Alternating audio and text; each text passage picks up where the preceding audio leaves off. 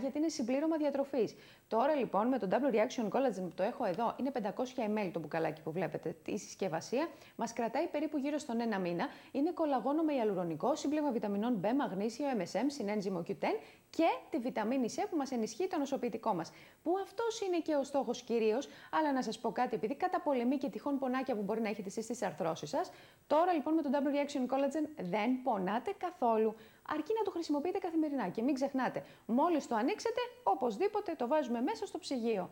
Double Reaction Collagen λοιπόν στο 211.600 και τώρα με την υπερπροσφορά αυτή της TV Forum που έχουμε δύο κολαγόνα και 100 σπιρουλίνες που παίρνετε δωράκι μαζί με τα έξοδα αποστολής σε οποιοδήποτε σημείο της Ελλάδας και να βρίσκεστε και πραγματικά δεν πληρώνετε τίποτα άλλο. 39 λοιπόν ευρώ για δύο μήνες υγείας, δύο μήνες ζωής. Πραγματικά την υγεία μας πρέπει να την κοιτάξουμε σήμερα. Δεν την αφήνουμε για αύριο. 2.11 λοιπόν 1600.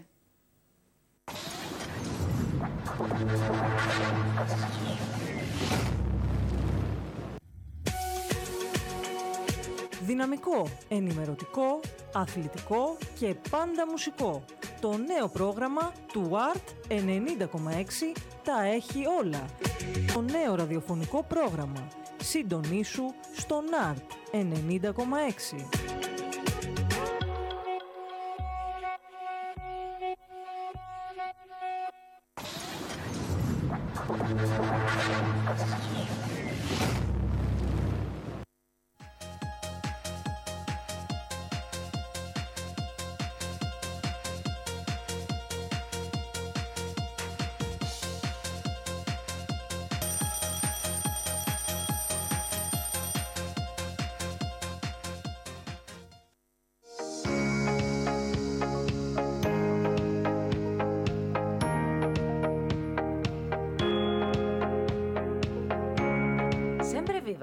Πάντα ζωντανό.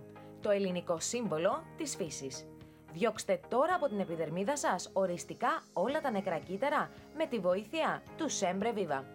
Σέμπρε Βίβα, δηλαδή πάντα ζωντανό. Όπως πάντα ζωντανό, μπορεί να διατηρήσετε το σώμα σας. Από έρευνα που έχει γίνει σε πανευρωπαϊκό επίπεδο, έχει προκύψει ότι στις 10 γυναίκες, οι 9 προσέχουν ιδιαίτερο το πρόσωπο, αφήνοντας σε δεύτερη μοίρα το σώμα τους. Κι όμως, το σώμα μιλάει όταν δεν το αφήνετε να μαραθεί. Η TV Forum προσέχει το σώμα σας και σας προσφέρει ένα πακέτο ομορφιάς με 4 προϊόντα υψηλής ποιότητας και απόδοσης Sembre Viva. Πρώτα-πρώτα, το απολεπιστικό σφουγγάρι με σαπούνι μαζί, μια καινοτομία που εξυπηρετεί εσάς και υπηρετεί το σώμα σας, προσφέροντάς σας βαθύ καθαρισμό, τόνωση της επιδερμίδας και βαθιά ενυδάτωση. Το body scrub με φυτικά έλαια ενισχύει την καθαριότητα του σώματος αφού διώχνει τα νεκρά κύτταρα αφήνοντας το δέρμα λευκό και δροσερό. Τονώνει τη μικροκυκλοφορία και βοηθάει το body lotion να απορροφηθεί καλύτερα και πιο αποτελεσματικά. Αφρόλουτρο Sembre Viva και body lotion για να ολοκληρώσετε τη θρέψη του δερματός σας αλλά και να το προστατεύσετε από τη φθορά του χρόνου περιέχουν συστατικά αντιγυραντικής δράσης αφού είναι πλούσια στις αντιοξυδοτικές ιδιότητες του σταφυλιού. Νιώστε το σώμα σας όλη μέρα καθαρό με ένα μοναδικό άρωμα βασισμένο στο σταφύλι που θα μεθάει τους γύρω σας. Τέσσερα προϊόντα σε μπρεβίβα που θα κάνουν το σώμα σας να μιλάει όπου πρέπει, όπως πρέπει, σε όποιον πρέπει. Αφρόλουτρο, body scrub, body lotion και σφουγγάρι με σαπούνι μαζί. Αυτό είναι το πακέτο προσφοράς της TV Forum, μόλις με 23 ευρώ. Το έξυπνο γοητευτικό δώρο για το σώμα σας ή για κάποια φίλη σας. Σέμπρε Viva για μια γυναίκα diva. Το πακέτο ομορφιάς της TV Forum μόλις με 23 ευρώ και το σώμα σας μιλάει. Καλέστε τώρα στο 211 1600. 211 1600 και τα έξοδα αποστολής εντελώς δωρεάν. Προλάβετε!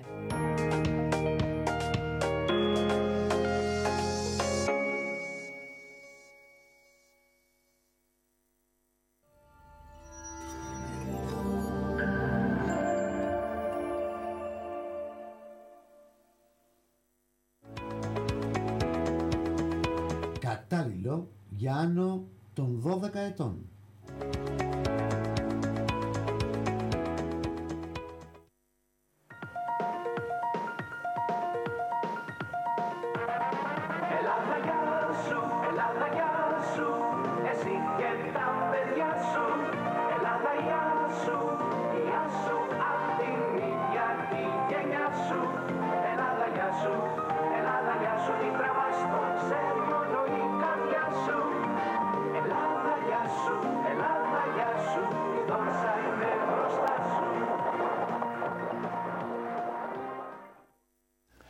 Καλησπέρα κυρίες και κύριοι.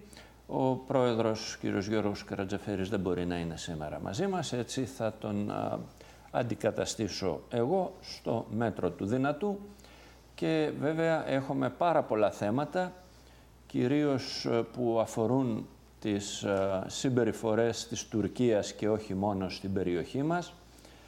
Ε, είχαμε πάρα πολύ μεγάλες προκλήσεις αυτή την περίοδο και θα τα συζητήσουμε με τους εκλεκτούς καλεσμένους μας, το συνεργάτη κύριο Λιβανίδη. Καλησπέρα σας. Καλησπέρα. Κύριε Παρμενίωνα Λιβανίδη. Και βεβαίως τον uh, κύριο Νικόλαο Σαλαβράκο, πρώην Ευρωβουλευτή. Καλησπέρα κύριε Σαλαβράκο. Καλησπέρα. Και uh, πρόεδρο αυτή τη στιγμή του Λαϊκού Ορθόδοξου Συναγερμού. Μέχρι το συνέδριο. Μέχρι το συνέδριο. Ναι. Οργανώνουμε το συνέδριο το οποίο θα λάβει τις αποφάσεις. Μάλιστα. Λοιπόν, η κατάσταση πάει από το κακό στο χειρότερο, τουλάχιστον όσον αφορά τα ελληνοτουρκικά, από ό,τι βλέπουμε. Οι φίλοι μας οι Τούρκοι ε, ξεσαλώνουν. Έχουμε τις παραβιάσεις βέβαια, αυτές είναι καθημερινό φαινόμενο. Δείξαμε χθες ένα μέρος από, την, ε, από τα εξοπλιστικά της Τουρκίας, τα οποία διαθέτουν για εξαγωγές και βγάζουν ένα κάρο λεφτά από αυτά. 2 δισεκατομμύρια δολάρια πέρσι, συνάλλαγμα από εξαγωγές πολεμικού υλικού και αναμένεται να φτάσουν τα 3 δισεκατομμύρια φέτος. Λοιπόν, ε, εδώ νομίζω κοιμόμαστε υπνοβαθή ή εν πάση περιπτώσει παίζω τη στροφοκάμιλο, βάζω το κεφάλι στην άμμο και ε, παριστάνομαι ότι δεν τρέχει τίποτα και όλα πάνε καλά. Για να δούμε λοιπόν ε, ένα βίντεο για να συζητήσουμε. Έκανε η Τουρκία ουσιαστικά ένα διάβημα στον Οργανισμό Ηνωμένων Εθνών, αυτό που έπρεπε να κάνει η Ελλάδα δηλαδή τόσα χρόνια, 30 χρόνια και δεν το κάνει, το κάνει η Τουρκία τώρα. Έφτιαξε δικούς της χάρτες με το έτσι θέλω, την ε, γαλάζια της πατρίδα και έστειλε μία επιστολή στον ΟΗΕ που λέει ότι εγώ ανακηρύσω αυτή την ΑΟΣ. Για να δούμε λοιπόν το ρεπορτάζ ΟΗΕ Τουρκία. ΟΗΕ με ημερομηνία 13 Νοεμβρίου του 2019 προβάλλει τις πάγιες θέσεις της για το ζήτημα της οριοθέτησης ΑΟΣ και υφαλοκρηπίδας, ισχυριζόμενη ότι διαθέτει θαλάσσια σύνορα στην Ανατολική Μεσόγειο με την Αίγυπτο, παραβλέποντας τα δικαιώματα της Κυπριακής Δημοκρατίας, την οποία δεν αναγνωρίζει. Στην επιστολή την οποία απέστειλε ο μόνιμος αντιπρόσωπος της Άγκυρας στον οργανισμό, η Τουρκία ισχυρίζεται ότι έχει νομικά και κυριαρχικά δικαιώματα στις θαλάσσιες περιοχές της Ανατολικής Μεσογείου που βρίσκονται δυτικά του Μεσημβρινού και απορρίπτει τον χάρτη με συντεταγμένες που κατέθεσε η Κυπριακή Κυβέρνηση στις 25 Απριλίου του 2019. Επίσης, τονίζει ότι η οριοθέτηση με το δυτικό τμήμα της ελληνοκυπριακής διοίκησης, όπως αποκαλεί την Κυπριακή Δημοκρατία, θα ήταν δυνατή μόνο μετά από μια συνολική πολιτική διευθέτηση του Κυπριακού. Νέο παραλήρημα Ερντογάν για το εμπάρκο όπλων κατά της Τουρκίας. Σε ομιλία του ενώπιον της κοινοβουλευτικής του ομάδας, ο Τούρκος πρόεδρος είπε ότι η Τουρκία είναι απέναντι από ένα εμπάρκο που μόνο σε περιπτώσεις πολέμου το συναντά κανείς. Ειδικά με την τελευταία επιχείρησή μας στη Συρία και μετά τις εξελίξεις στην Ανατολική Μεσόγειο, αυτές οι εφαρμογές σκλήριναν κι άλλο. Ωστόσο πρόσθεσε ότι ευτυχώς η αμυντική μας βιομηχανία έχει φτάσει στο σημείο να μπορεί να εξουδετερώσει αυτή την πολιορκία. Δεν μας έδωσαν οπλισμένα και μη οπλισμένα, μη επανδρομένα αεροσκάφη, κάναμε εμείς παραγωγή. Δεν μας έδωσαν τεθωρακισμένα νέα ζενιάς, ετοιμάσαμε τον πρωτότυπό τους. Μόλις ολοκληρώσουμε και τη μηχανή τους θα περάσουμε στη μαζική παραγωγή τους δεν μας έδωσαν ελικόπτερα, κάναμε και εκείνον την παραγωγή τους. Προκάλεσαν προβλήματα σχετικά με τη μηχανή των ελικοπτέρων. Πρώτα ο Αλάχ, θα το ξεπεράσουμε και αυτό σύντομα, είπε ο Τούρκος Πρόεδρος. Πρώτα ο Αλάχ, θα τα ξεπεράσουν σύντομα, δεν ξέρω εδώ τι γίνεται. Η απάντηση σε αυτό το διάβημα της Τουρκίας που δόθηκε με πολλές φανφάρες από το Υπουργείο Εξωτερικών, έβλεπα στα διάφορα sites, ε, αυστηρό διάβημα, λέει, του Υπουργείου Εξωτερικών προς την Τουρκία. Και τι έλεγε, ότι τα νησιά έχουν ΑΟΖ, το διεθνές δίκαιο λέει αυτά που λέει και ότι η Τουρκία θα πρέπει να σέβεται το διεθνές δίκαιο. Κύριε Σαλαβράκο, διεθνές δίκαιο. νομίζω ότι έχει καταντήσει να είναι ανέκδοτο. Διότι αν δεν έχεις τη δύναμη να το εφαρμόσεις, απλώς δεν υπάρχει. Ότι η δύναμης μπορεί να επιβάλλει αποτελεί δίκαιο.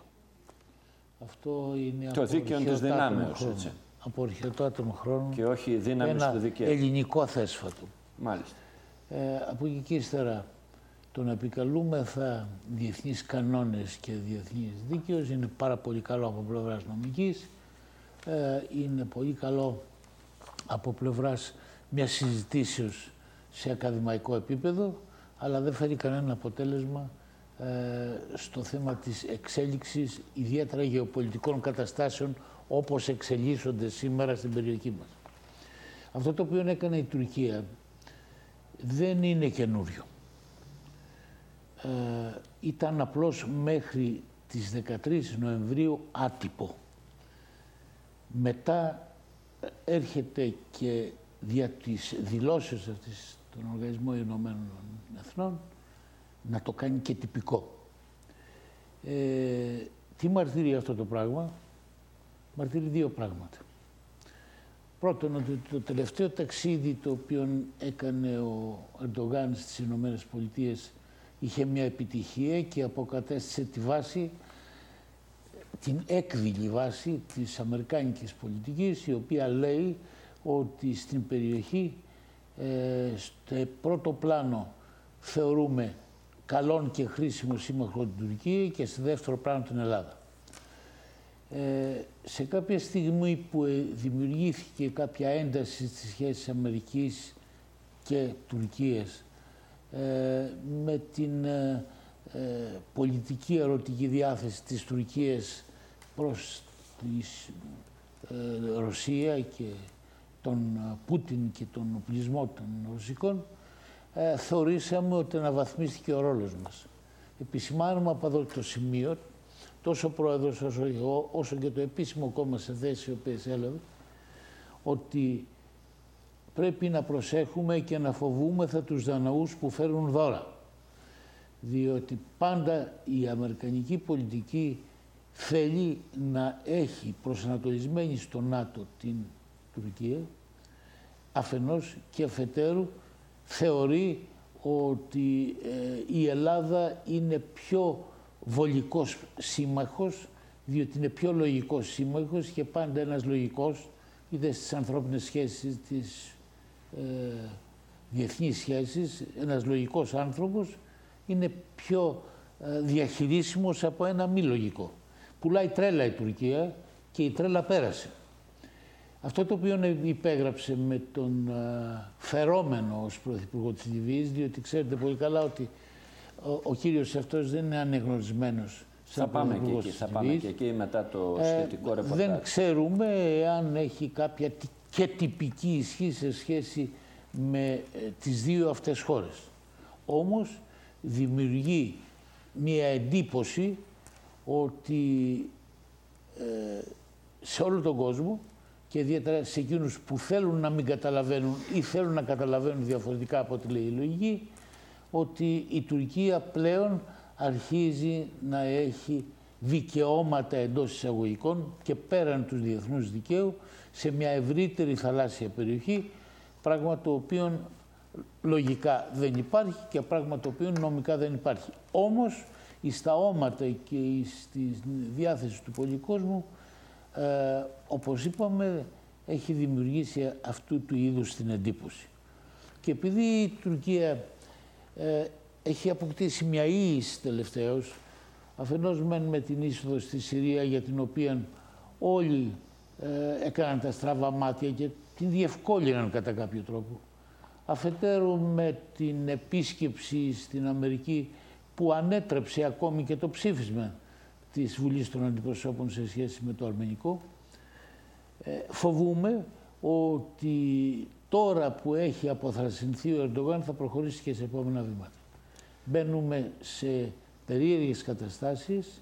Η Ευρωπαϊκή Ένωση βλέπω να έχει μια απάθεια τρομερή πάνω στο θέμα και τούτο διότι ε, και η ίδια δεν μπορεί να παρακολουθήσει την πολιτική Τραμπ γενικώς, διότι όταν μιλάμε για Ευρωπαϊκή Ένωση μιλάμε για Γερμανία, έτσι, να μιλάμε έτσι, ε, Λιανά είναι μια γερμανοκρατούμενη Ευρώπη αυτή την εποχή και η Γερμανία αυτή τη στιγμή έχει, μια, έχει σαν κράτος αντίθεση με τις Ηνωμένες Πολιτείες και κοιτάζει ε, πού θα καταλήξει, πού θα κατασταλάξει αυτός ο κορνιακτός της πολιτικής τράπεζας. Μάλιστα. Όλο αυτό όμως το θέμα σημαίνει ότι η Ελλάδα πρέπει να είναι σε εγρήγορση, η Ελλάδα πρέπει να περιμένει χειρότερο και πρέπει να περιμένει ότι τα χειρότερα αυτά θα τα αντιμετωπίσει μόνη. Πρέπει να ξέρουμε που βαδίζουμε. Τα χειρότερα που Μάλλον δεν ξέρουμε θα όμως. τα αντιμετωπίζουμε Βάλτε ένα κόμμα γιατί μόνοι. θα δούμε κι άλλο ρεπορτάζ. Παρμενίωνα, επί του ιδίου θέματος. Ε, έχουμε άτολμες ελληνικές κυβερνήσεις. Και δεδομένες θα έλεγα εγώ. Αυτό, Πολύ δεδομένες. Γιώργο, αυτό είναι το μετά. Σε πρώτη φάση έχουμε άτολμες ελληνικές κυβερνήσεις, οι οποίες δεν έχουν τολμήσει να ανακηρύξουν ΑΟΣ και ότι έχουν προ- προ- υπάρξει προειδοποιήσεις και από πολιτικούς παράγοντες και από δημοσιογράφους και από καθηγητάς, αν θέλετε να το πούμε, του διεθνούς δικαίου και διεθνείς αναλυτές. Αλλά οι ελληνικές κυβερνήσεις αρκέστηκαν στο να κρύβονται για να μην γίνουν ε, κακές, υποτίθεται, πίσω από την Ευρωπαϊκή Ένωση.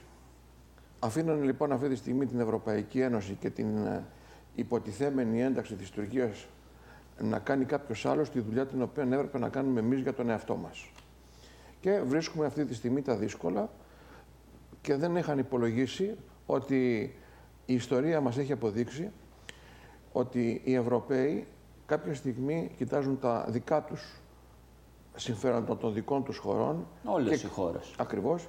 Και εξαγοράζονται με κάποιο τρόπο από τους Τούρκους ως επιτοπλίστων, γιατί μιλάμε τώρα αυτή τη στιγμή για την ιστορία της Τουρκίας και της Ευρώπης. Να μην ξεχνάμε το 1922 οι υποτιθέμενοι σύμμαχοί μας που θέλανε να πάμε για να επιβάλλουμε την τάξη στη Μικρά Ασία, γιατί έτσι πήγε ο ελληνικός στρατός, μετά από λίγο μας πούλησαν, έκαναν ο καθένας τις δικές του διευθετήσεις με το τουρκικό κράτος και το εξόπλισαν αφήνοντας όλο τον εξοπλισμό τον οποίο είχαν εκεί και Η πλέον γαλλική στρατιά της Κιλικίας. και οι Ιταλοί. Και η Ιταλία, ναι, αλλά ε, η γαλλική στρατιά που υπήρχε στο νότιο μέρος της Τουρκίας έδωσε όλο της τον οπλισμό. Σε γενικές γραμμές είναι αυτή η συμπεριφορά. Και επίσης από αυτή τη στιγμή αυτά τα οποία κάνει σήμερα η Τουρκία είναι κάτι τα οποία έχει, έχει εξαγγείλει εδώ και πολύ καιρό.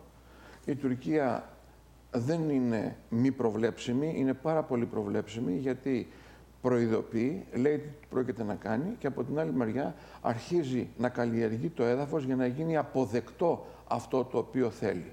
Και αυτή τη στιγμή έχουμε υβριδικές επιχειρήσεις εναντίον της Ελλάδος, στην οποία προσπαθούν να καλλιεργήσουν ότι οι Τούρκοι υπερασπίζονται το δίκαιό τους ίσον κατάκτησης, νέα, νεοτηρισμός της ιστορίας, αναθεωρητισμός και εμείς καθόμαστε με σταυρωμένα χέρια. Δεν κάνουμε τίποτα, αφήνουμε την Τουρκία που έχει τελείως άδικο και είναι ιμπεριαλιστικό αυτό το οποίο κάνει, να κάνει το δικό της παιχνίδι, να βάζει συνεχώς καινούργια πράγματα στο τραπέζι γιατί εμείς δεν αντιδρούμε και εμείς καθόμαστε υπομονετικά και μιλάμε για διεθνές δίκαιο και ούτω καθεξής. Αν υπήρχε στην πραγματικότητα δυνατότητα επιβολής του διεθνούς δικαίου, θα είχαν διώξει τον σταθό κατοχής από την Κύπρο. Δεν θα είχαν αφήσει επίσης την Τουρκία να κάνει εισβολή στη Συρία. Και στην ουσία, αυτό το οποίο μας είπε εδώ πολλές φορές ο Ερτοάν στους πρωθυπουργούς μας και στον πρόεδρο της Δημοκρατίας, δηλαδή ότι θέλει αναθεώρηση των συνθήκων, το κάνει στην πράξη. Τώρα, σιγά σιγά, ζητάει την νομιμοποίηση του επεκτατισμού και των επιθετικών πράξεων των οποίων κάνει. Μάλιστα. Κύριε Σαλαβράκο, βλέπουμε μια Τουρκία η οποία κινείται με τη θεωρία του ζωτικού χώρου, την οποία χρησιμοποίησε ο Χίτλερ για να εισβάλλει ανατολικά Έτσι. Και οι Άπωνες για να κατακτήσουν όλη την νοτιοανατολική Ασία και τα νησιά του Ειρηνικού ωκεανού, φτάσανε μέχρι τη Νέα Γουινέα. Ε, αυτά όμως τότε οδήγησαν στο Δεύτερο Παγκόσμιο Πόλεμο. Εδώ σε μικρότερη κλίμακα τι θα γίνει, πού θα πάμε; Σε μια νέα Οθωμανική Αυτοκρατορία ή σε μια αναμέτρηση; Ή θα κάνει κάτι η Ευρώπη που είναι πολύ αμφίβολο και μάλιστα εκεί που είχαμε βάλει πολλά αυγά στο καλάθι, τη, τη Γαλλία, βγήκε ο Αγιεθά της Γαλλίας χθες και είπε ότι αν δεν έχουμε ξεπεράσει τις δυνατότητές μας, ε, τις φτάνουμε, φτάνουμε στο όριό μας πολύ γρήγορα. Ε, από εκεί και πέρα κανένας δεν πρόκειται να ανακατευτεί. Είναι ένα ευρύτερο φαινόμενο. Ο νεοοθωμανισμός ε, έχει ξεκινήσει α, εδώ και πολλά χρόνια. Από την, ε, το 1974-75 και ιδιαίτερα από το 1974 που έχουμε την ε, κατάληψη του τμήματος της Κύπρου υπό τα όματα όλης της διεθνούς κοινότητας και, και των δικών μας, και μας έπεφτε μακριά να θυμίσω. Ε, έχει αναμορφωθεί το πλαίσιο των σχέσεων της Ελλάδας με την Τουρκία. Η Τουρκία πλέον ε, συμπεριφέρεται όπως συμπεριφέρονται οι Σοβιετικοί προς τη Σουηδία. Νομίζω ότι έχει καθιερωθεί αυτό το σουηδικό σύνδρομο για την Ελλάδα. Και έχω την εντύπωση ότι θέλοντας και μη συμπεριφερόμεθα τα τελευταία τουλάχιστον 40 χρόνια. Σουηδία ή Φιλανδία; Ε, Φιλανδία και Σουηδία. Το, ε, η Σουηδία υποχρεωτικά έμενε ουδέτερη. Η Σουηδία ναι. έμενε ουδέτερη και η Φιλανδία το ίδιο ε, και έλεγε ότι κοίταξε δεν πρέπει να ε, κάνουμε τους Σοβιετικούς ε, να εκνευριστούν μαζί μας γιατί είναι κοντά, είναι μεγάλη αρκούδα και θα μας φάει. Ε, περίπου το ίδιο λέμε και εμείς. Ε, λέμε τίποτα διαφορετικό; Αυτό το καιρό. Τι λέμε. Εμείς ότι μάλλον χειρότερα Λέμε είμαστε. να είμαστε σόφρονες και η σοφροσύνη να είναι... Θυμίσω να για τη Σουηδία, να, ναι. να θυμίσω για τη Σουηδία που είπατε. Πριν από αρκετές δεκαετίες, πριν να πέσει το τείχος, υπήρχε ακόμα Σοβιετική Ένωση, εντοπίστηκε έξω από ένα σουηδικό ναύσταθμο ένα αγνώστου ταυτότητας υποβρύχιο. Του ρίξανε βόμβες βυθού οι Σουηδοί αναδύθηκε το υποβρύχιο, ήταν σοβιετικό πυρηνικό υποβρύχιο και ζήτησε συγγνώμη ο πλοίαρχός του διότι χάθηκε λέει, στην περιοχή και όλος τυχαίως βρέθηκε έξω από το σουηδικό ναύσταθμο. Επομένως, και πολλά μπορεί, άλλα περιστατικά. Μπορεί να ήταν ουδέτερη η Σουηδία, αλλά ε, ρίχνανε και καμιά βόμβα ε, όταν χρειαζόταν. Εν πάση περιπτώσει, Εμείς έχω, εδώ έχω την εντύπωση ότι η εξωτερική πολιτική, εν ονόματι της ε, λογικής, ε, δεν θέλει να κοντράρεται με την Τουρκία και αυτό είναι φαινόμενο των τελευταίων 40 ετών. Ε, ο χρόνος ο διαδραμών στα 40 χρόνια αυτά, αντί να ευνοήσει εμάς στη διατήρηση του επίπεδου των εξοπλισμών μας και στη βελτίωση του επίπεδου των εξοπλισμών μας, με την οικονομική κρίση μας αποσάρθωσε τελείως και βασιζόμαστε πλέον όχι στις νέες τεχνολογίες των ε, οπτικών συστημάτων, αλλά στο ηθικό του Έλληνα, το οποίο είναι και αυτό με, με την ιστορία την οικονομική, ε, θέλουμε να πιστεύουμε ότι εξακολουθεί να είναι σε κάποιο σημείο αρκετά ε, σοβαρό, αλλά ε, διατηρούμε και ορισμένες επιφυλάξεις, εν πάση περιπτώσει. Ε, μια μερίδα του κόσμου που αντιδρά σε αυτό το πράγμα βλέπω ότι είναι πολύ λίγη. Δηλαδή, αν δούμε το, το επίπεδο της ελληνικής πολιτικής, ε, στην ανοχή των ε, ε, τουρκικών επιδιώξεων είναι όχι μόνο την έχουν αφομοιέσει εσωτερικά, αλλά και την αποδέχονται. Να μιλήσουμε λιανά. Δηλαδή, ήρθε εδώ ο Ερντογάν και ενώπιον του Προέδρου της Δημοκρατίας, του κύριου Προκόπη Παυλόπουλου και του τότε Πρωθυπουργού του κύριου Τσίπρα, έθεσε θέμα αναθεωρητικής στις συνθήκες της Λοζάνης. Συνεχίζει και σήμερα. Εγώ προσωπικά βέβαια δεν έχω καμία αντίρρηση να καταργήσω με τη συνθήκη της Λοζάνης και να επαναφέρω με τη συνθήκη των Σευρών αν τον βολεύει τον κύριο Ερντογάν. Αυτή, αυτή για τους Τούρκους είναι ανύπαρκτη. Είναι ανύπαρκτη ναι, εντάξει, για τους Τούρκους δηλαδή, είναι ανύπαρκτη, δηλαδή, αλλά άμα δεν τους αρέσει τώρα, η συνθήκη που ορίζει τώρα, τα του κράτους τους, τώρα, να το αναθεωρήσω μόνο το, το πακέτο. Το πρέπει δηλαδή. να βλέπουμε είναι το εξής. Όχι μόνο τα δικά μας και τα δικά τους. Τότε που υπογράφησαν αυτές τις συνθήκες, η Ελλάδα ήταν 7 εκατομμύρια και η Τουρκία 14. Και τώρα η Ελλάδα είναι 10. Και αυτή είναι 80-90. Υπάρχει κάτι Πρέπει- που λένε οι πρέπει- Αμερικάνοι πρέπει- γι' αυτό. πρέπει να Περιβάλλον δούμε- πλούσιο σε στόχους. πρέπει να, πρέπει να δούμε κάτι άλλο. Πρέπει να δούμε ότι την 1η Σεπτεμβρίου στα, σχ- στα δημοτικά, τα γυμνάσια και τα λύκεια της Τουρκίας ενεγράφησαν 18 εκατομμύρια μαθητές και στα ελληνικά δημοτικά γυμνάσια και λύκεια οι μαθητές δεν είναι τα 200.000 και των 200.000 αυτών πολλοί δεν είναι ελληνικής καταγωγής. Ε, πρέπει να τα δούμε όλα αυτά τα πράγματα τα οποία ε, είναι, συνδέονται μεταξύ τους και μπαίνουν στο παζάρι και μπαίνουν, και μπαίνουν στη ζυγαριά εκείνη η οποία θα οδηγήσει στις γεωπολιτικές εξελίξεις τις άμεσες. Να Δεν θέσω μπο- ένα δεν ερώτημα μπορούμε- εδώ. ναι, ναι. Πόσα εκατομμύρια είναι ο πληθυσμός του κράτους του Ισραήλ και πόσα εκατομμύρια είναι ο πληθυσμός των Αράβων τριγύρω. Δηλαδή, Το- το κράτος- είναι και θέμα έτσι, ε, συμπεριφοράς πλέον πο- και των πολιτικών, πολιτικής συμπεριφοράς, αλλά και ε, αντίληψης. Ε, αυτό να το, να το επεκτείνω περισσότερο το ερώτημά σου. Τι όπλα είχαν οι Έλληνες το 1821 και τι όπλα είχαν οι Τούρκοι εκείνη την εποχή και πώς ήταν οι Έλληνες που εξηγέρθησαν το 1821 και κατέλησαν μια αυτοκρατορία και πώς είναι τώρα. Φοβούμαι ότι είναι εντελώς διαφορετικά στοιχεία από πλευράς νοοτροπίας.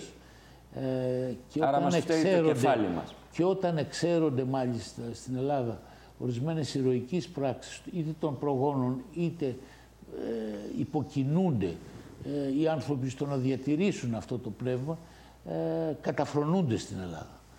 Ε, πρέπει να δούμε πού βρισκόμαστε, πρέπει να δούμε πώς έχει διαμορφωθεί η ελληνική κοινωνία και πρέπει να δούμε ότι από τον Ιούλιο μέχρι σήμερα έχουν εισέλθει στην Ελλάδα άνθρωποι, 48.000 άνθρωποι, πάσης προελεύσεως, αυτό που επί εποχής του θεάτρου Σκιώνα έκλεγαν Άγγλοι, Γάλλοι, Πορτογάλοι. Το είδαμε αυτό. Θυμάστε Ναι, αλλά μακάρι να ήταν Αγγλοί, Γάλλοι, Λοιπόν, Πορτογάλοι. έχει- Τώρα έχουν, είναι έχουν αντικατασταθεί, λίγο διαφορετικοί. Έχουν αντικατασταθεί με 102 φυλές της γης, εκ των οποίων μόνο στην περιοχή της Συρίας υπάρχει πόλεμος, στις άλλες περιοχές δεν υπάρχει τίποτα. Υπάρχει μια κατάσταση η οποία είναι πεγιωμένη πολιτικά και άρα δεν έχουν το στοιχείο του πρόσφυγα. Την ίδια στιγμή που μιλάμε, Θα το ότι δούμε αυτό. 42.000 Έλληνες μειώθηκαν, ε, μία, μια πόλη δηλαδή σαν την Κόρινθο περίπου, για να καταλάβουμε τι γίνεται, κάθε χρόνο χάνουμε μια πόλη σαν την Κόρινθο. Την ίδια στιγμή που προσπαθούν με τις μεταμεστατικές ροές να μας δώσουν δύο πόλεις σαν την Κόρινθο, οι οποίοι προέρχονται από άλλα κράτη. Και πρέπει να πούμε το εξής στον ελληνικό λαό ε, η προσπάθεια αλώσεως της Ευρώπης με μεταναστευτικά ρεύματα υπήρχε και στο παρελθόν. Μην ξεχνάμε το Πουατιέ του 610 και μην ξεχνάμε και την πολιορκία της Βιέννης επί εποχής του Σουλεϊμάν του Μεγαλοπρεπούς.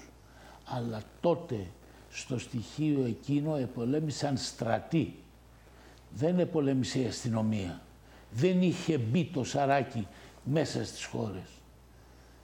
Ήταν απ' έξω από τις χώρες και προσπαθούσε να μπει. Τώρα έχει μπει μέσα στις χώρες και είναι πολύ πιο δύσκολα τα πράγματα να αντιμετωπίσεις αυτά τα ρεύματα τα οποία υπάρχουν και τα οποία πρέπει να τα ξεχωρίσουμε πολιτικά και συναισθηματικά. Συναισθηματικά και μένα κάποιους δεινοπαθών και σε σένα φαντάζομαι που θα χτυπήσει την πόρτα σου και θα ζητήσει βοήθεια θα τη δώσουμε. Αλλά σαν έθνος, αν είναι να διαχειριζόμεθα τις τύχες ενός έθνους, πρέπει να δούμε ότι αυτός που μας χτυπά τις πόρτες είναι ίσως μελλοντικός εχθρός του έθνους και πρέπει να τον αντιμετωπίσουμε όχι με εχθρότητα, αλλά με μεγάλη προσοχή. Το ποιο είναι, τι έχει να κάνει εδώ και αν μπορούμε αυτόν τον άνθρωπο να τον αφομοιώσουμε. Θα σας Αυτά να τα διακόψω λίγο. ξεχάσουμε αυτά τα να πράγματα πάμε να τα δούμε και οποία το λέγονται. χορηγό, τι λέει το control. Ναι. Αν έχουμε διαφήμιση για το χορηγό της εκπομπής. Ναι, σε ένα λεπτό. Λοιπόν, ε, και αφού δούμε τη διαφήμιση για το χορηγό της εκπομπής, να προχωρήσουμε μετά στο δεύτερο βίντεο για το τι έκανε στη συνέχεια η Τουρκία. Πάμε. Κυρίες και κύριοι, γεια σας. Είμαι εδώ με το Double Reaction Collagen με την ιδανική αυτή προσφορά για όλους εσάς που καταπολεμά τυχόν πόνους σε αρθρώσεις αλλά και δυναμώνει το ανοσοποιητικό και αυτό φυσικά δεν είναι άλλο από το Double Reaction Collagen και το λένε φυσικά όλοι όσοι το έχουν δοκιμάσει και το χρησιμοποιούν καθημερινά. Τώρα λοιπόν με την ιδανική αυτή υπερπροσφορά της TV Forum, εσείς απλά τηλεφωνείτε στο 211 1600 και παραλαμβάνετε δύο κολαγόνα και 100 σπιρουλίνες με μόλις 39 ευρώ. Και να σας πω και κάτι, δώρο και τα έξοδα αποστολής. Σε οποιοδήποτε σημείο της Ελλάδας και να βρίσκεστε, ναι. Μιλάμε για κολαγόνο, μιλάμε για την ιδανική αυτή φόρμουλα που κάνει πάρα πολύ καλή δουλειά στον οργανισμό μας κολαγόνο με ιαλουρονικό, που είναι το ιδανικό λιπαντικό για τις αρθρώσεις μας, που καταπολεμάει, όπως είπαμε, τα τυχόν πονάκια που μπορεί να έχετε σε αρθρώσεις εσείς, βέβαια, και σύμπλημα βιταμινών B, μαγνήσιο, MSM, συνένζυμο Q10 και φυσικά τη βιταμίνη C, που είναι βασική βιταμίνη για να μας δυναμώνει το ανοσοποιητικό. Έτσι λοιπόν όλοι εσείς μπορείτε να τηλεφωνήσετε τώρα στο 211 1600. Τώρα λοιπόν τηλεφωνήστε με μόλις 39 ευρώ και παίρνετε δύο κολαγόνα, εδώ τα έχω, και 100 σπιρουλίνες. Σπιρουλίνα και χλωρέλα, μία υπερτροφή που μας κάνει πάρα πολύ καλό στον οργανισμό μας, τόσο καλό, τρεις φορές πάνω από άλλες βιταμίνες και ίχνοστοιχεία. 2.11 λοιπόν 1600. Να είστε όλοι καλά. Γεια σας. Πάλι μαζί, μετά το χορηγό μας και μην ξεχνάτε ότι όλα αυτά είναι συμπληρώματα διατροφής, τα οποία όμως σας ωφελούν ιδιαίτερα. Λοιπόν, ε, μια και ήρθαμε στο θέμα το εντός εισαγωγικών προσφυγικό, καταρχήν με βάση το διεθνές ε, δίκαιο, από όσο γνωρίζω με Παρμενίωνα, ε, δεν είναι πρόσφυγες. Και αν δεν κάνω λάθος, ούτε μετανάστες έχει ζητήσει η Ελλάδα να έρθουν εδώ. Και στη τελευταία ανάλυση, αν θέλαμε και μεταναστευτικές ροές, θα μπορούσε να ζητήσουμε από χώρες που θέλουμε εμείς να έρθει πληθυσμός εδώ και όχι όποιος μπουκάρει με το έτσι θέλω μέσα. Ναι. Το Διεθνές Δίκαιο λέει ότι οι πρόσφυγες είναι αυτοί οι οποίοι μέσα από μια εμπόλεμη κατάσταση θα διαφύγουν στην πρώτη ε, ασφαλή, για, ασφαλή αυτούς χώρα. για αυτούς χώρα. Άρα λοιπόν αυτή τη στιγμή δεν είναι ασφαλής χώρα η Ελλάδα, αλλά είναι η Τουρκία. Ή μιλάμε για τους Σύριους. Βέβαια εδώ βλέπουμε ότι με τις α, καταγραφές που γίνονται έχουμε από 70 έως 82 εθνότητες, ανθρώπους οι οποίοι έρχονται, δηλαδή όλος ο πλανήτης βρίσκεται σε εμπόλεμη κατάσταση με σύνορα στην Ελλάδα. Γύρω στο 7% νομίζω είναι οι Σύριοι. Έτσι. Και βέβαια πρέπει και να δούμε και τι είδους Σύριοι. Και από εκεί και πέρα... Αυτοί που κερδίζουν δεν φεύγουν. Έχεις ένα άλλο φαινόμενο, το οποίο είναι ότι το 70% αυτών των ανθρώπων, ασχέτως αν βλέπουμε εμείς στα τηλεοπτικά μέσα και στα μέσα μαζικής ενημέρωσης, παιδάκια, γυναίκες και ούτω καθεξής, είναι άνδρες από 17 έως 40 ετών. Δηλαδή, μιλάμε για την πιο δυναμική ηλικία του άνδρα. Αυτοί, όταν δεν πολέμησαν στη χώρα τους για να την υπερασπιστούν για οποιοδήποτε πρόβλημα είχε, θα έρθουν να αγωνιστούν στην Ελλάδα εναντίον της Τουρκίας όταν θα έχουμε πρόβλημα, είναι αστείο. Είναι βέβαιο ότι δεν πολέμησαν ή πως πολέμησαν και χάσανε και φεύγουν κακήν κακός. Αυτό είναι ακόμα χειρότερο. Γιατί Έτσι. καταλαβαίνεις ποιοι χάσανε. Ναι, αυτό είναι ακόμα χειρότερο, γιατί αυτομάτως λέμε ότι βάζεις διπλή ορολογιακή βόμβα εντός της Ελλάδος. Γιατί αυτή τη στιγμή είναι ότι έχεις ένα πληθυσμό ο οποίος ψάχνει για δουλειά, όταν δεν έχει δουλειά θα αρχίσει να εγκληματεί και θα σου κάνει φασαρίες, δηλαδή και Έλληνες να ήταν και Γερμανοί να ήταν, αν είχαν αυτές τις κοινωνικές συνθήκες θα είχαν κάποια εξέγερση ή τουλάχιστον θα βρίσκανε μία διέξοδο. Θα προσπαθούσαν για να επιζήσουν και που πιθανόν θα καταλήξει σε μια κοινωνική βία. Έχεις λοιπόν αυτό το καθαρά κοινωνικό φαινόμενο, συν ότι έχεις ανθρώπους οι οποίοι έχουν έναν τελείως διαφορετικό πολιτισμό, με τελείως διαφορετικές πολιτιστικές αξίες και αντίληψη περί ζωής, την οποία δεν έχουμε εμείς. Γιατί μια γυναίκα της δυτικής εμφάνισης, ε, της δυτικής νοοτροπίας για τον μουσουλμάνο, τον θρησκευόμενο, είναι πόρνη. Αυτός αντιλαμβάνεται την γυναικεία παρουσία μέσα από άλλο κοινωνικό καθεστώς δεν θέλουμε να το επιβάλλουμε κανένα κοινωνικό καθεστώς. Σεβόμαστε το καθεστώς που έχει στη χώρα του. Δεν θέλουμε να μας επιβάλλουν αυτό το καθεστώς στη δικιά μας χώρα. Και το ένα πολύ βασικό, ότι ξεχνάμε ότι η Ελληνική Επανάσταση του 1821 έγινε για να μπορεί ο Έλληνας να ζει ελεύθερα με την κοινωνική νοοτροπία την οποία θέλει. Με την κοινωνική νοοτροπία του χριστιανισμού και της Ορθοδοξίας. Γι' αυτό έγινε η Επανάσταση και γι' αυτό λέγανε τότε για του Χριστού την πίστη, την Αγία και την Πατρίδα. Λοιπόν, Πρώτα του η πίστη και μετά Ακριβώς. της πατρίδος η Γιατί ελευθερία. ο, η θρησκεία είναι η κοσμοαντίληψη την οποία έχεις. Πώς αντιλαμβάνεσαι ότι πρέπει να υπάρξει ο κόσμος; Πώς αντιλαμβάνεσαι ότι είναι η μεταθανάτιος και πνευματική ζωή; Είναι όλα αυτά.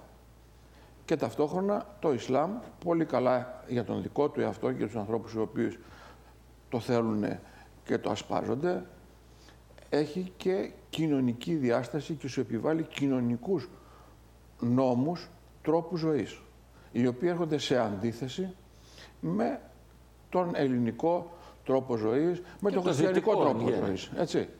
Ευρύτερα το δυτικό τρόπο ζωής. Δεν Ακριβώς. έχουν ενσωματωθεί πουθενά. Και βλέπουμε ότι οι χώρες οι οποίες είτε από πολύ μεγάλη ευαισθησία κοινωνική, είτε γιατί είχαν δεσμούς με τε- αυτές τις χώρες λόγω των απικιών, γιατί ας μην ξεχνάμε ότι η Ευρώπη αναγκάστηκε να πάρει ορισμένους από αυτούς τους ανθρώπους στο κράτος, γιατί ήταν στις απικίες της. Δεν έχουν ενσωματωθεί και βλέπουμε ότι υπάρχουν τρομοκράτες και εξτρεμιστές από τη δεύτερη, από την τρίτη γενιά. Ε, Και επίσης οι στατιστικές λένε ότι αυτή τη στιγμή οι άνθρωποι οι οποίοι από το μουσουλμανικό κόσμο θέλουν να έχουν πιο ε, ισχυρή και σωστή εφαρμογή των πιστεύων τους είναι οι νεαρές ηλικίες. Μάλιστα. Με γεια τους, με χαρά τους. Αλλά δεν πρέπει να μας επιβάλλουν εμάς και να δεχτούμε να μας επιβάλλουν μία άλλη νοοτροπία, έναν άλλον πολιτισμό. Και εκεί είναι το μεγάλο λάθος το οποίο γίνεται που κανένας δεν τολμάει να το βάλει κάτω. Δεν είναι θέμα ανθρωπισμού. Δεν είναι θέμα ε, ε, κοινωνικής ευαισθησίας. Αυτή τη στιγμή οι συνθήκες όπως εξελίσσονται είναι θέμα επιβίωσης του ελληνικού κράτους. Είναι θέμα επιβίωσης του ελληνικού πολιτισμού. Το τι κάναν οι εξτρεμιστές του Ισλάμ στην ε, Μέση Ανατολή ε, με την κατάργηση και την καταστροφή των αγαλμάτων και όλα τα πράγματα, τα έχουμε δει. Γιατί λοιπόν αυτή τη στιγμή να πρέπει να καταστρέψουμε εμείς τον Παρθενώνα, τα αγάλματα του Παρθενώνα; Γιατί θα να πρέπει δούμε, να λοιπόν. βάλουμε τέλος στην επιβίωση του ελληνισμού; Γιατί γινόμαστε αυτόχειρες αυτή τη στιγμή στο όνομα ενός ψεύτο ανθρωπισμού. Γιατί αν ήταν ανθρωπιστές όλοι αυτοί που φωνάζουν, δεν θα κάνανε εμπορική εκμετάλλευση των ανθρώπων αυτών που ψάχνουν για κάτι καλύτερο στη ζωή τους. Μας ήρθε λοιπόν και ο ύπατος αρμοστής του ΟΗΕ για τους πρόσφυγες, είχε και συνάντηση με τον Πρωθυπουργό, αν μπορούμε να δούμε το σχετικό ρεπορτάζ. Είναι έτοιμο; Συνάντηση με τον ύπατο αρμοστή του ΟΗΕ για τους πρόσφυγες Φιλίππο Γκράντι είχε ο Πρωθυπουργός Κυριάκος Μητσοτάκης στο Μέγαρο Μαξίμου. Ο κ. Γκράντι πραγματοποίησε διήμερη επίσκεψη στη χώρα μας, στο πλαίσιο της οποίας είχε προγραμματίσει συναντήσεις με τοπικούς φορείς και εκπροσώπους ΜΚΟ. Ο κ. Μητσοτάκης πληροφόρησε τον κ. Γκράντι σχετικά με τη νέα πρωτοβουλία της κυβέρνησης «Κανένα παιδί μόνο», που έχει στόχο τη δημιουργία δομών φιλοξενίας για τα ασυνόδευτα ανήλικα με τη συνεργασία της Ευρωπαϊκής Ένωσης, της ΥΠΑ της Αρμοστίας του ΙΕ για τους πρόσφυγες και φορέων της κοινωνίας των πολιτών. Ο κ. Γκράντι ενημερώθηκε για τις προσπάθειες που καταβάλλονται εντός Ευρωπαϊκής Ένωσης για τη μεταρρύθμιση του κοινού ευρωπαϊκού συστήματος ασύλου καθώς και για τον προσφάτως υιοθετηθέντα από το Ελληνικό Κοινοβούλιο νέο νόμο για το άσυλο ενώ επεσήμανε την ανάγκη αυστηρής στήρησης της δήλωσης Ευρωπαϊκής Ένωσης Τουρκίας του Μαρτίου του 2016 από την τουρκική πλευρά. Συγγνώμη, Όθωνα, Ναι. έχω εξοργιστεί. Αυτόν τον άνθρωπο πρέπει να τον πετάξει έξω με τις κλωτσές. Και να βάλει να τον Ποιον συλλάβουν. από τους δύο; Τον εκπρόσωπο του... Α. Έτσι. Ναι. Διότι είδαμε και το αναδείξαμε από εδώ, από το κανάλι, το τουριστικό βίντεο για τους πρόσφυγες και για τους μετανάστες. Που ήταν μία διαφήμιση ότι έρχονται για τουρισμό επιδοτούμενο όλοι αυτοί οι άνθρωποι. Κοινωνικό τουρισμό. Μπράβο, έτσι. Εις βάρος της εθνικότητος των Ελλήνων. Γιατί έρχονται και να τους, για να μείνουν. Δεν έρχονται αυτή τη στιγμή για να φύγουν. Όταν λοιπόν ο ΙΕ και η ΥΠΑΤΗ Αρμοστία κάνει αυτή τη διαφημιστική καμπάνια, έπρεπε η ελληνική κυβέρνηση να διαμαρτυρηθεί και να ζητήσει αποζημίωση. Δεν μπορεί να γίνεται κράχτης, τουριστικός, επιχορηγούμενος όλη αυτή η καμπάνια από τον ΟΗΕ στην αποεθνικοποίηση του κράτους μας. Υπάρχει ένα θέμα εδώ. Χαμογελώ, χαμογελώ σε αυτά που λες. Και με- Ξέρεις γιατί επτε- χαμογελώ. Και επί της ευκαιρία, Θα σας γιατί πω, θα σας μετά την προβολή του βίντεο την οποία έγινε από το κανάλι, το οποίο το ακολουθήσαν και άλλα κανάλια μετά, το βίντεο κατέβηκε για να μην προκαλεί τόσο πολύ. Οι συνθήκες όμως η οικονομικής επιχορήγησης όλων αυτών των ανθρώπων παραμένει. Ο Οργανισμός Ηνωμένων Εθνών αυτή τη στιγμή αντιμετωπίζει ένα τεράστιο υπαρξιακό πρόβλημα. Δεν έχει λεφτά να πληρώσει τους υπαλλήλους του. Ο κύριος αυτός, ο οποίος έρχεται εδώ στην Ελλάδα ως ύπατος αρμοστής για τους πρόσφυγες, για να έχει δουλειά και να μπορεί να δικαιολογεί την οργάνωσή του, τη θέση του και το μισθό του, πρέπει να έχει πρόσφυγες. Άρα είναι εντελώς λάθος άνθρωπος για να τον φέρουμε εδώ και να του πούμε ότι πρέπει να ε, ισχύσει η συμφωνία με την Ευρωπαϊκή Ένωση κτλ.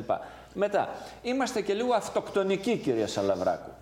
Τι ζήτησε ο Έλληνας Πρωθυπουργός, Να ισχύσει, να πιεστεί η Τουρκία να εφαρμόσει τη Συμφωνία Ευρωπαϊκής Ένωσης Τουρκίας Τη στιγμή που και η Ευρωπαϊκή Ένωση, για να μην ε, τραβήξει το σκηνή, αλλά ε, και η Τουρκία επέβαλε την ερμηνεία ότι όποιος φεύγει από τα νησιά δεν τον παίρνω πίσω, είναι αποδεκτό αυτό πλέον από τους Ευρωπαίους και τους Τούρκους, και έρχεται ο Πρωθυπουργός που τους παίρνει από τα νησιά και τους φέρνει στην επιρωτική Ελλάδα, δηλαδή κόβουμε το λαιμό μας μόνοι μας, δημιουργούμε τις προϋποθέσεις για να μην μπορούμε να τους στείλουμε πίσω και λέμε ότι πρέπει να εφαρμοστεί αυτή η συμφωνία.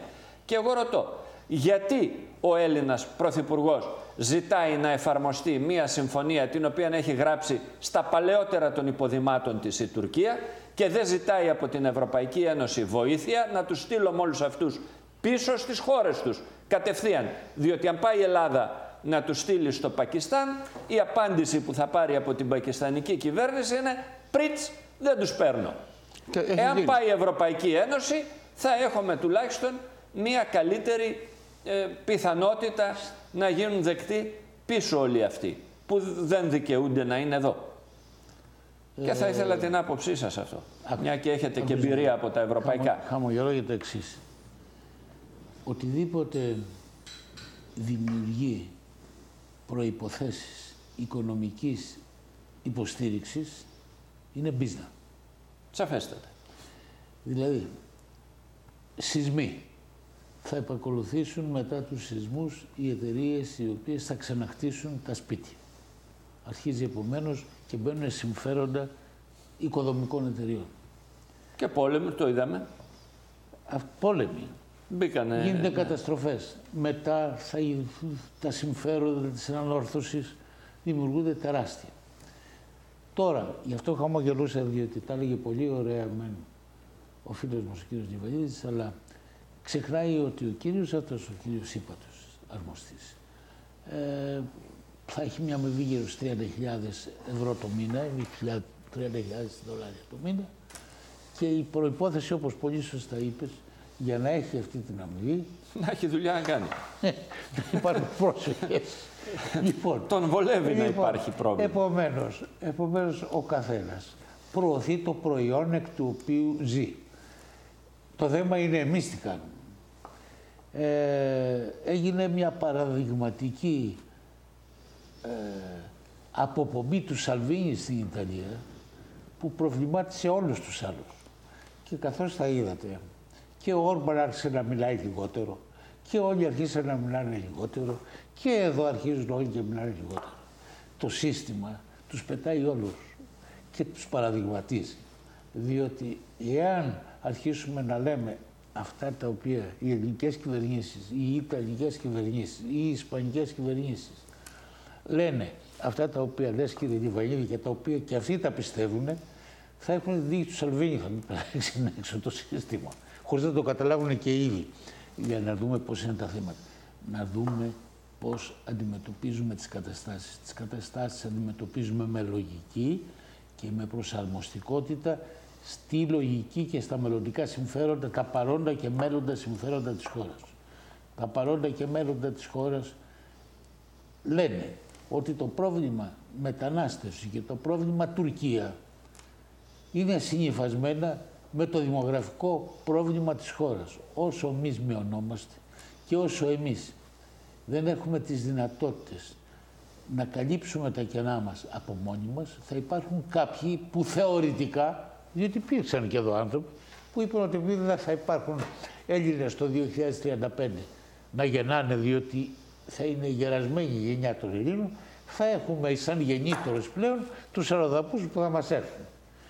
Λοιπόν, ναι, αλλά τουλάχιστον θα μπορούσαμε να έχουμε αλλοδαπούς που θέλουμε να μας έρθουν, όχι αυτούς που απλώς μπουκάρουν μέσα με το εξτέλο. Αυτούς τους μπουκαδόρους θέλουν. Ε, ναι. Τους μπουκαδόρους ε, κάποιοι τους θέλουν, αλλά Εκείνο το οποίο αυτοί φαίνεται... που τους θέλουν δεν βλέπουν τι γίνεται ε, στις ε, χώρες που έρχονται το αυτοί. Μόνο, το, το, το μόνο θετικό από όσα λέγονται αυτή την εποχή είναι η απέτηση ε, της ε, διορθωτικής κίνησης η οποία πρέπει να γίνει με την τροπολογία, την εντελώς κατάργηση θα λέω εγώ, του Δουβλίνου 2, το οποίο θα είναι η χώρα πρώτης εισδοχής, ε, πράγμα το οποίο σήμερα ε, ακούγεται ότι θα υπάρξει προς τα εκεί κατατείνει η γερμανική πρόταση του Υπουργείου Εξωτερικών της Γερμανίας. Ε, η οποία η Γερμανία έχει κλείσει τα σύνορά της με τη Δανία, έτσι. έτσι. Αλλά πάει να βάλει ένα νερό στο κρασί της και να πει ότι κοιτάξτε, θα δείτε, δεν μπορούμε να φορτώσουμε την Ελλάδα, την Ιταλία και την Ισπανία που είναι οι συνοριακές χώρες της Ευρώπης και να μαλακώσουμε λίγο την κατάσταση του Δουβλίνου και να πάρουμε και εδώ α, πέντε νοματέους από αυτούς που θα έρθουν. Όμως, γεγονός... μία επισήμανση εδώ. Ναι. Είναι λάθος πολιτική αυτό. Διότι από τη στιγμή που δημιουργείται η ελπίδα ότι μπορούν κάποιοι να περάσουν στην υπόλοιπη Ευρώπη, δημιουργείται και το κίνητρο για να έρθουν κι άλλοι. Συνδέεται αυτό με την δημιουργία ενίσχυσης της Frontex για τη φύλαξη των συνόρων. Μα δεν, δεν φυλάει τα σύνορα, απλώς καταγράφει ποιοι μπαίνουν για να ξέρουν πού να τους γυρίσουν πίσω. Το, το γερμανικό σχέδιο το οποίο ήρθε σήμερα στη δημοσιότητα, ανεπισήμως, είναι ότι θα διατεθούν μεγάλα κονδύλια για την ενίσχυση των συνοριακών φυλάξεων. Θα το δούμε αυτό, δεν έχει διαμορφωθεί, αλλά σαν ιδέα που είναι για πρώτη φορά που βάζει η Ευρώπη λίγο νερό στο κρασί της και κατευθύνεται προς την ιδέα της φυλάξεως των συνόρων, είναι θετικό. Διότι τα σύνορα είχαν μείνει ασίδωτα και ήταν τρίπια σε όλες αυτές τις περιοχές. Μάλιστα. Ε, εκείνο το οποίο ε, εγώ βλέπω είναι ότι ε, δυστυχώς έχουμε φτάσει στο σημείο να αντιπαρατεθέμεθα μέσα στη χώρα ακόμη και για το πού θα εγκατασταθούν οι πρόσφυγες. Δηλαδή βλέπω ότι εκφράζεται μια άποψη ότι τα κλειστά κέντρα φύλαξης αποτελούν νταχάου και γκέτο. Ακούω τέτοιες κουβέντες. Και λέω, έχουμε καταλάβει σε αυτή τη χώρα τι ακριβώς σημαίνει. Όχι. Έχουμε καταλάβει σε αυτή τη χώρα πού πάμε, πού πάει αυτή η ιστορία και έχουμε καταλάβει ότι μετά και από αυτό το οποίο ξεκινήσαμε τη θεματολογία της απόψινής μας συνάντησης, ε, τις κινήσεις ε, step by step, βήμα με βήμα που κάνει ο Ερντογάν, που οδηγούν με μαθηματική ακρίβεια σε μια κρίση η οποία επέρχεται πολύ σύντομα. Δηλαδή μια κρίση η οποία δεν θα είναι, πιστεύω, κάτι το ο οποίο θα είναι ένας εκτεταμένος πόλεμος, αλλά θα είναι ένα επεισόδιο το οποίο θα διευκολύνει τους μεγάλους να μας βάλουν σε ένα τραπέζι για να δώσουμε στην Τουρκία. Αυτό, Καλά, αυτό δεν είναι απολύτως βέβαιο, αυτό, αλλά θα δούμε. Όλα είναι. Κοιτάξτε να δείτε, να μην έχουμε συναισθηματικές αντιμετωπίσεις του θέματος. Εμείς θα την πληρώσουμε στο τέλος. Αυτό, αυτό είναι το μόνο βέβαιο. Αυτό είναι το μόνο βέβαιο. Παρμενίωνα, μια και είπαμε για την Frontex τα τελευταία πέντε λεπτά και μετά κάνουμε ένα σύντομο γύρο. Μια και είπαμε για τη Frontex, λέει θα ενισχύσουν τη Frontex. Για να κάνει τι, να τους μαζεύει; και δεν κατάλαβα, να το σχολιάσει και αυτό θέλω, γιατί εφόσον σώζει η Frontex κάποιους στη θάλασσα, δεν τους πηγαίνει στο λιμάνι από το οποίο ξεκίνησαν, αλλά τους πηγαίνει στο λιμάνι που υποτίθεται ότι θέλουν να πάνε. Εδώ, κατά πάσα πιθανότητα, έχουμε ένα γερμανικό ελιγμό στο να μην υπάρξει αντίδραση από τον ελληνικό πληθυσμό. Γιατί αυτή τη στιγμή, όπως βλέπουμε, η επαρχία έχει αγριέψει για την αδράνεια της κυβέρνησης να αντιμετωπίσει όλη αυτή την εισδροή όλων αυτών των ανθρώπων και βλέπει, ζει στο πετσί του ο απλός Έλληνας, την αλλαγή των κοινωνικών συνθήκων και την βίαιη αλλαγή πολιτισμού. Το βλέπουν οι γυναίκες που περπατούν στον δρόμο με τον τρόπο που τον οποίο τις κοιτάζουν όλοι αυτοί οι 17 σαραντάριδες και βλέπουμε και τις διάφορες απόπειρες βιασμών οι οποίες έχουν γίνει. Ε, δεν είμαι καταστροφολόγος. Κάτι αποδεκτό να πούμε στις χώρες αυτές όταν η γυναίκα θεωρείται κοινή. Ακριβώς. Και όποια γυναίκα δεν έχει σκεπασμένα τα μαλλιά της θεωρείται κοινή. Ας μην ξεχνάμε ότι με... πέρυσι δώσανε στη Σαουδική Αραβία άδεια να οδηγούν οι γυναίκες αλλά παρουσία του συζύγου τους. Έτσι. Λοιπόν, έχουμε μία διαφορά πολιτισμών η οποία έρχεται σε σύγκρουση. Αυτή τη στιγμή φοβούνται ότι αυτή η αντίδραση του ελληνικού πληθυσμού πιθανόν να φέρει και αλλαγές σε κυβερνητικές καταστάσεις και θέσεις. Κάτι μέχρι τώρα το οποίο όπως φαίνεται το χειραγωγούν με τον καλύτερο τρόπο. Γι' αυτό το λόγο φτιάχνουν καινούργια πράγματα, λένε θα γίνει, έτσι. Δηλαδή, αν βάλουμε με τη γραφειοκρατία που Όλο υπάρχει... θα και θα και θα, έτσι, που λέει και το Αυτό τραγούδι. για να αρχίσει να πραγματοποιείται θα θέλει δύο χρόνια. Να προσλάβουν κόσμο, να βρουν χρηματοδοτήσεις, το ένα το άλλο, έτσι. Είναι μια σειρά. Μέχρι τότε εμείς θα έχουμε βουλιάξει. Αλλά θα έχουμε την ελπίδα ότι δεν θα βουλιάξουν. Είναι τραγικό. Ο πνιγμένος από τα μαλλιά του πιάνεται. Κύριε Σαλαβράκο, θέμα επιγραμματικά. είναι, το, θέμα είναι, το θέμα είναι η ελπίδα να βασίζεται σε ορισμένα δεδομένα. Δηλαδή δεν μπορείς να ελπίζεις ότι θα κερδίσεις το λαχείο όταν δεν το αγοράσεις το λαχείο. Διότι βλέπω ότι η ελληνική κοινωνία πιστεύει ότι θα κερδίσει το λαχείο χωρίς να το έχει αγοράσει το λαχείο, έτσι. Ε, το φέρω σαν παράδειγμα. Λοιπόν, ε, διαβάζεται, διαβάζεται το μέλλον με τον καλύτερο τρόπο. Δηλαδή δεν νομίζω ότι ε, ε, υπάρχει μεγάλη αβεβαιότητα για το μέλλον της χώρας. Όπως διαβάζετε στα οικονομικά ότι θα πάνε καλύτερα διότι τα διεθνή επιτόκια ας πούμε έχουν μειωθεί διότι, διότι, διότι. Ε, Δηλαδή όπως διαβάζεις εκείνο διαβάζεις και αυτό. Βλέπουμε βήμα προς βήμα ο Ερντογάν να οδηγεί την κρίση.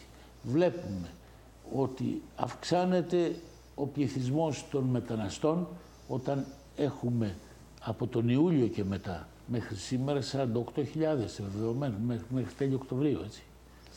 Και όταν τον περσινό χρόνο η Ελλάδα μειώθηκε, όπως είπαμε, για 42.000. Δηλαδή, μια πόλης χάνεται από Έλληνες και μια πόλης γεννιέται από ξένους. Ξένους Μάλιστα. γενικώς. Λοιπόν, πρέπει να δούμε το θέμα ότι η, η, η Ελλάδα σαν χώρα θα οδηγηθεί σε μια κρίση για την οποία χρειάζεται να έχουμε μια εθνική ενότητα. Πρέπει ε, να μην μπούμε στις λεπτομέρειες εκείνες οι οποίες δημιουργούν αγκυλώσεις που μας χωρίζουν. Πρέπει να αντιμετωπίσουμε σαν έθνος ανάδελφων την κρίση που έρχεται. Και όσο δεν το καταλαβαίνουμε αυτό, η κρίση θα φέρνει χειρότερα αποτελέσματα, δεν την προλάβουμε. Λοιπόν, αλλά θα την σας ευχαριστήσω αντιμετωπίσουμε. όμως γιατί μου λένε ότι πρέπει Η να κρίση κλείσουμε. θα φέρνει χειρότερα αποτελέσματα. Έτσι. Λοιπόν, ευχαριστώ που ήρθατε.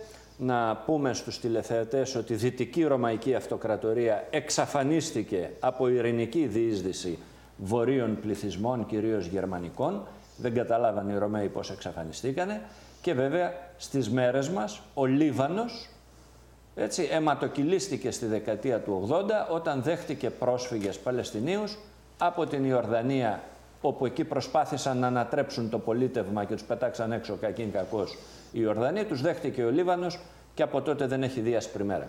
Σας ευχαριστούμε που μας παρακολουθήσατε. Γεια σας.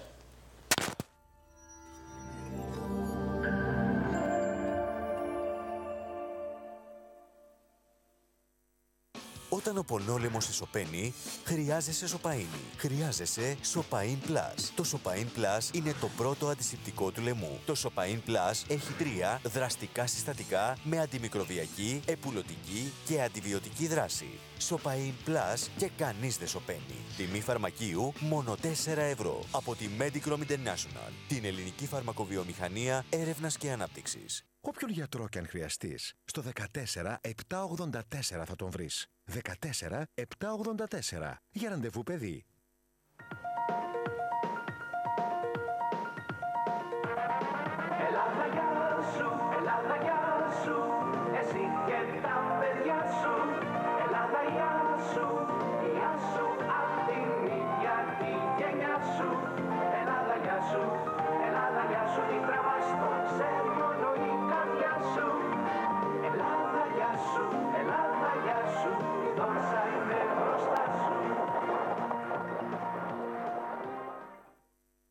Γιατρό και αν χρειαστείς, στο 14 784 θα τον βρεις. 14 784 για ραντεβού παιδί. Όταν ο πονόλεμος ισοπαίνει, χρειάζεσαι σοπαΐνη. Χρειάζεσαι Σοπαΐν Plus. Το Σοπαΐν Plus είναι το πρώτο αντισηπτικό του λαιμού. Το Σοπαΐν Plus έχει τρία δραστικά συστατικά με αντιμικροβιακή, επουλωτική και αντιβιωτική δράση. Σοπαΐν Plus και κανείς δεν σωπαίνει. Τιμή φαρμακείου μόνο 4 ευρώ από τη Medicrom International, την ελληνική φαρμακοβιομηχανία έρευνας και ανάπτυξης.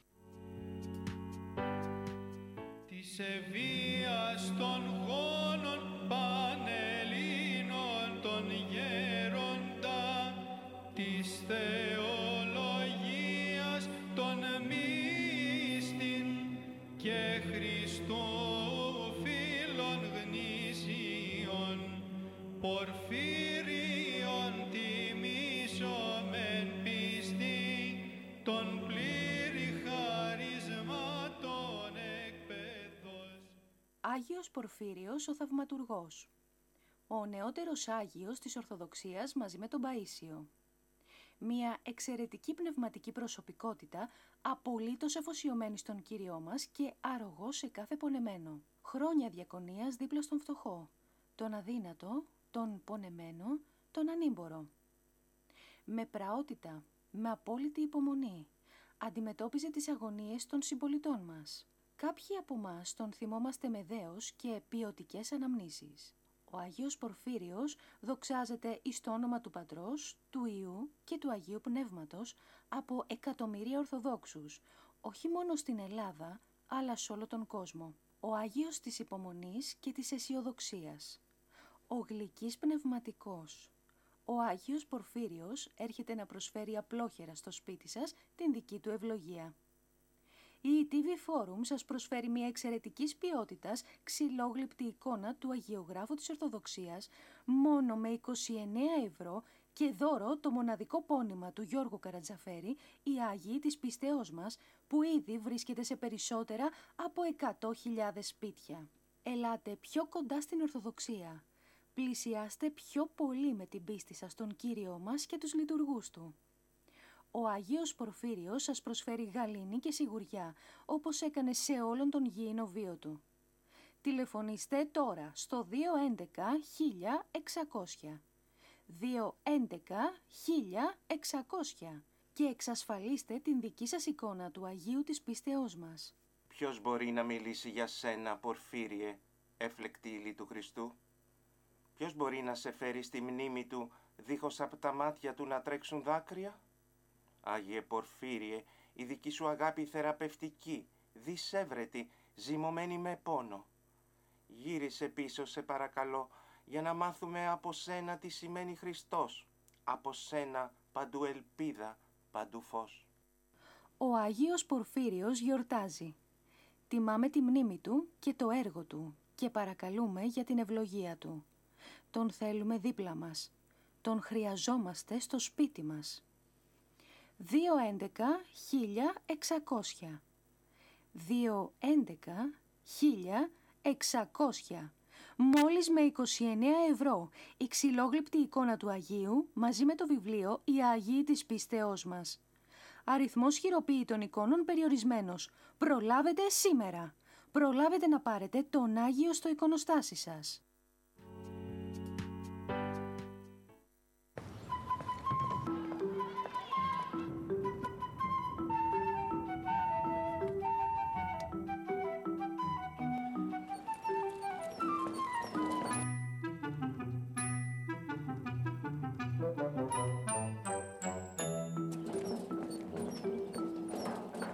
Εσείς τηλεφωνήστε τώρα αν θέλετε να έχετε υγεία και όχι μόνο στις αρθρώσεις, ευεξία και όλα αυτά που έχουμε πει. Υγρό πόσιμο κολαγόνο κυρίες και κύριοι εδώ ένα είναι μοναδικό, Double Reaction Collagen λέγεται και είναι το ιδανικό συμπλήρωμα διατροφής. Έχει μέσα αυτή τη φόρμουλα την οποία χρειάζεται ο οργανισμός μας. Double Reaction Collagen με κολαγόνο και γυαλουρονικό το οποίο είναι ο ιδανικός συνδυασμός, το ιδανικό λιπαντικό το οποίο μπαίνει ανάμεσα στις αρθρώσεις που αυτό μας βοηθάει να έχουμε την ενέργεια και να μην πονάνε οι αρθρώσεις μας και σε μεγαλύτερη ηλικία. Βασικό λοιπόν, Double Reaction Collagen με κολαγόνο, ιαλουρονικό, σύμπλεγμα βιταμινών B, μαγνήσιο, MSM, συνέντζυμο Q10 και βιταμίνη C, που μας ανεβάζει και το νοσοποιητικό και δεν έχουμε προβλήματα με ιώσεις και λοιμώξεις. Εδώ, Double Reaction Collagen, η ιδανική φόρμουλα για όλους εμάς που μας προσφέρει ζωντάνια αντοχή, ενεργητικότητα και καθημερινή αντοχή και ενέργεια καθ' όλη τη διάρκεια της ημέρας. Αυτό που μας δίνει ουσιαστικά τη νεανικότητα, την ιστορική μας νεανικότητα, αυτή που είχαμε όταν ήμασταν μικρά παιδάκια. Double Reaction Collagen λέει.